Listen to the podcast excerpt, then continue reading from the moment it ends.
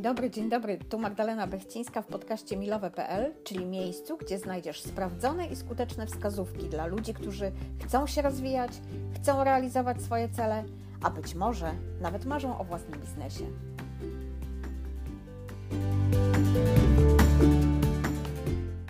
Mamy nowy poniedziałek i żeby mocno zacząć ten tydzień, to zaczniemy od problemów. No tak, jeżeli ktoś żyje na tym świecie, to z problemami prędzej czy później do czynienia będzie miał, i teraz wszystko zależy od tego, w jaki sposób do tego podejdziemy.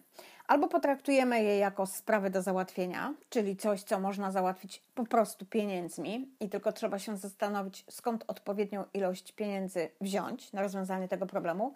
Ja nie mówię, że to jest proste, ale to się da załatwić. I druga, jak gdyby, kategoria problemów to są takie, których e, żadnymi pieniędzmi nie rozwiążemy. Ale tak czy siak trzeba się z nimi zmierzyć. I to jest chyba najtrudniejsza rzecz, jaka nas e, czeka. I to jest też to, czego większość ludzi nie robi, dlatego one wracają jak bumerang. Dopóki problemu nie weźmiesz na klatę, on będzie jak cień za tobą wszędzie łaził i nie da ci ani spać, ani żyć, ani w ogóle e, tak naprawdę w normalny sposób funkcjonować. Czyli co możemy z problemem zrobić? Po pierwsze, jasno go sobie zdefiniować, czyli tak naprawdę co jest prawdziwym problemem. Żeby to zrobić, weź kartkę i długopis i normalnie w świecie zapisz wszystko to, co ci przychodzi z danym problemem do głowy. Opisz to sobie tak, jakbyś się komuś, nie wiem, zwierzał, zwierzała i naprawdę, po pierwsze, zrobi ci się dużo lepiej. Po drugie, uwolnisz umysł od konieczności pamiętania o problemie, bo to jest takie zwierzę, które ciągle chce nas utrzymywać przy życiu, więc w związku z tym dla naszego bezpieczeństwa będzie ci w każdej chwili o tym problemie przypominać. Natomiast jeżeli zrzucisz to i zapiszesz ręcznie, najlepiej ręcznie, nie w telefonie, nie e, przez klawiaturę, a po prostu normalnie w świecie długopis, kartka i jechane, to zrobi się, jak gdyby e, uwolnisz po prostu pamięć. Tak, jak, tak samo jak na dysku. Zaznasz chociaż e, chwilowego spokoju, ale nie chodzi o chwilowy sposób. Chodzi o to, że nasz mózg ciągle jest nastawiony na szukanie rozwiązań i dopóki tych rozwiązań mu nie dostarczysz, co jakiś czas i tak ci będzie to wypluwał.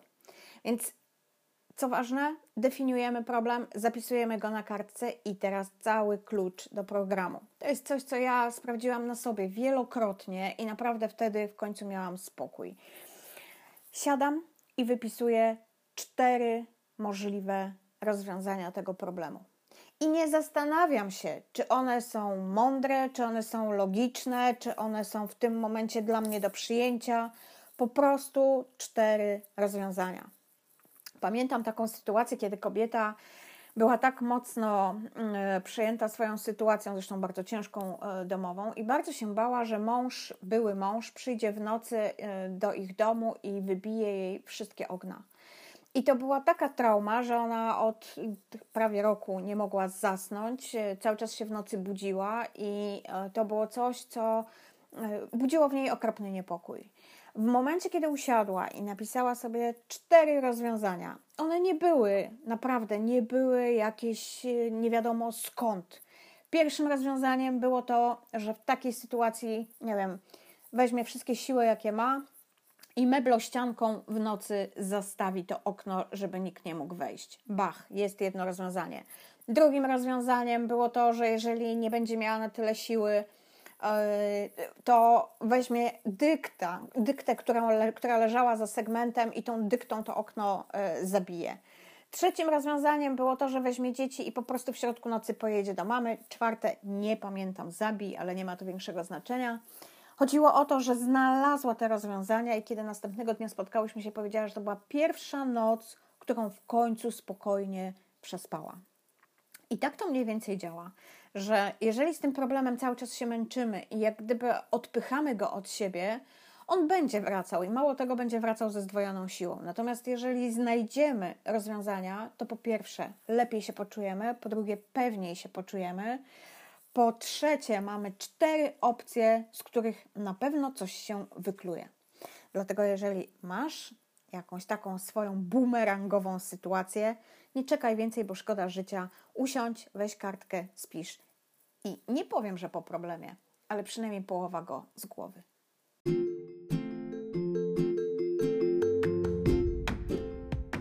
I to już wszystko na dziś. Będzie mi całkiem sympatyczne, jeśli podzielisz się tym podcastem z kimś, kogo lubisz.